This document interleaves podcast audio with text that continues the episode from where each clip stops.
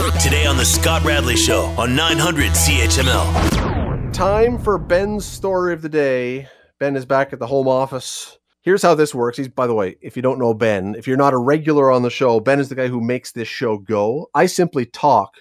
Ben makes it into a radio show. So we we love Ben, but and we try to make Ben work for his keep in addition to working for his keep. So I'm going to give Ben three stories from around the world.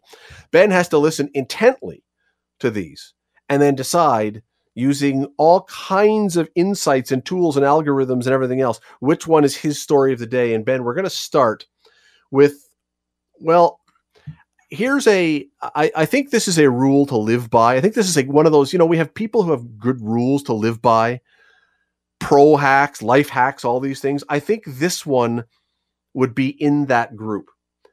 If you are on an airplane, never lay out a string of white powder and snort it. Just that's a to start with.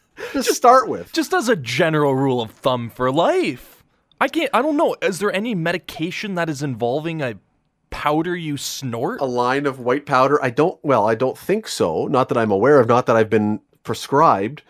But it's worse when you're on an airplane because of course everyone's on edge on an airplane and you know, we've after 9/11 and everything and all the stuff anything that anyone does on an airplane makes people nervous. So now you've got this guy who is on a let's see, do we know where on a JetBlue flight from New York to San Francisco who starts snorting a white substance as one They don't- does? well, I, they don't say what it is, and we could guess, but we don't know. It could be anything. He could have ground up his aspirin. It's but true. yeah, we're still, if you're so, there's another life hack. If for whatever reason you feel that you get better results from aspirin being ground up and you snorting it, do it in private because if you do it in public, people are going to have questions. Anyway, he's on this JetBlue flight. He snorts a line of white powder, refuses to wear his mask, and then starts acting aggressively and threatening passengers and crew members. Well, this guy is like so like we hear every once in a while now going to pay a fortune because they had to divert the plane and land it and you know people who do these kind of things end up paying for this for the rest of their life because they get a bill for this Oh, great. So now you get to pay the entire fuel bill, which is not a small amount. no The crew pay, like pr- pro- probably the entire cost of that flight. Probably he reportedly made aggressive stabbing motions towards other passengers yelled racist slurs made inappropriate comments to female passengers refusing to while refusing to wear a mask and was not wearing shoes as he walked up and down the aisle I wonder what the powder was. yeah, it was something, and it probably wasn't aspirin. Uh, story number two. This one is so we've gone from you know a guy who's doing anything but a public service to a call for a public service, and this is over in the United Kingdom. They are trying to get pubs and restaurants back on their feet after going through COVID. So they have now asked, and I don't know who they are. I'm trying to read this thing. I don't believe it's the government. I think it's a pub corporation, a pub organization of pub owners who have got together because this doesn't sound like something the government would say. But nonetheless, they, quote, quote, they are asking all citizens to drink 124 pints of beer this summer, at least, to help them get back on their feet. Not the people, the, the pubs. the, people will be anything but on their feet. Um, 124 pints. Now, it's not that much, really. I mean, if you do it over four months, that's 60 pints a month. That's two pints a day. I mean, many of them will do that anyway, but that's the average.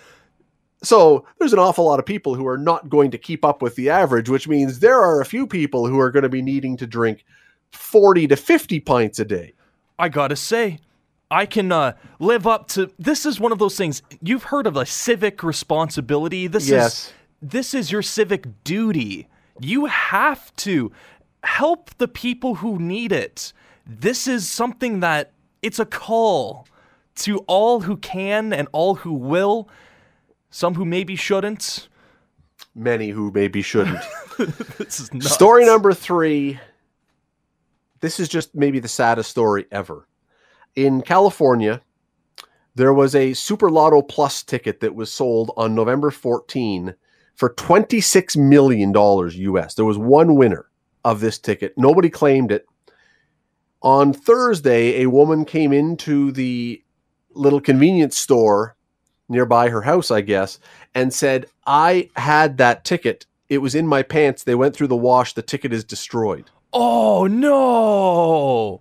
Now, I know I would look at this oh. woman and say, yeah, sure you did. Except they went back and looked at video camera footage, and it appears that she may indeed have been the woman who bought the ticket and laundered a $26 million lottery ticket That that is now not usable to claim the prize. that has got to be the most expensive cleaning bill ever.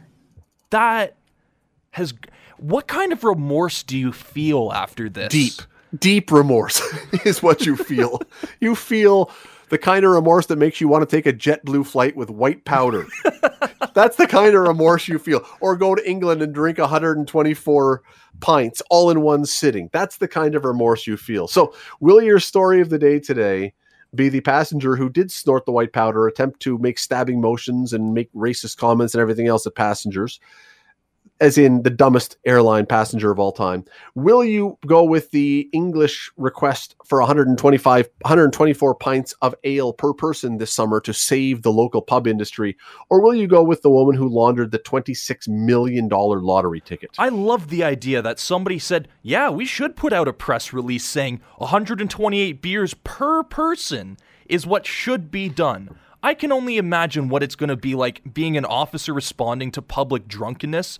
Sir, what do you think you're doing? I'm doing my part, officer. That's why I'm doing my part. You should get a little sticker that says I've helped. I'm helping out. Yeah. Get out of jail free card. There you go.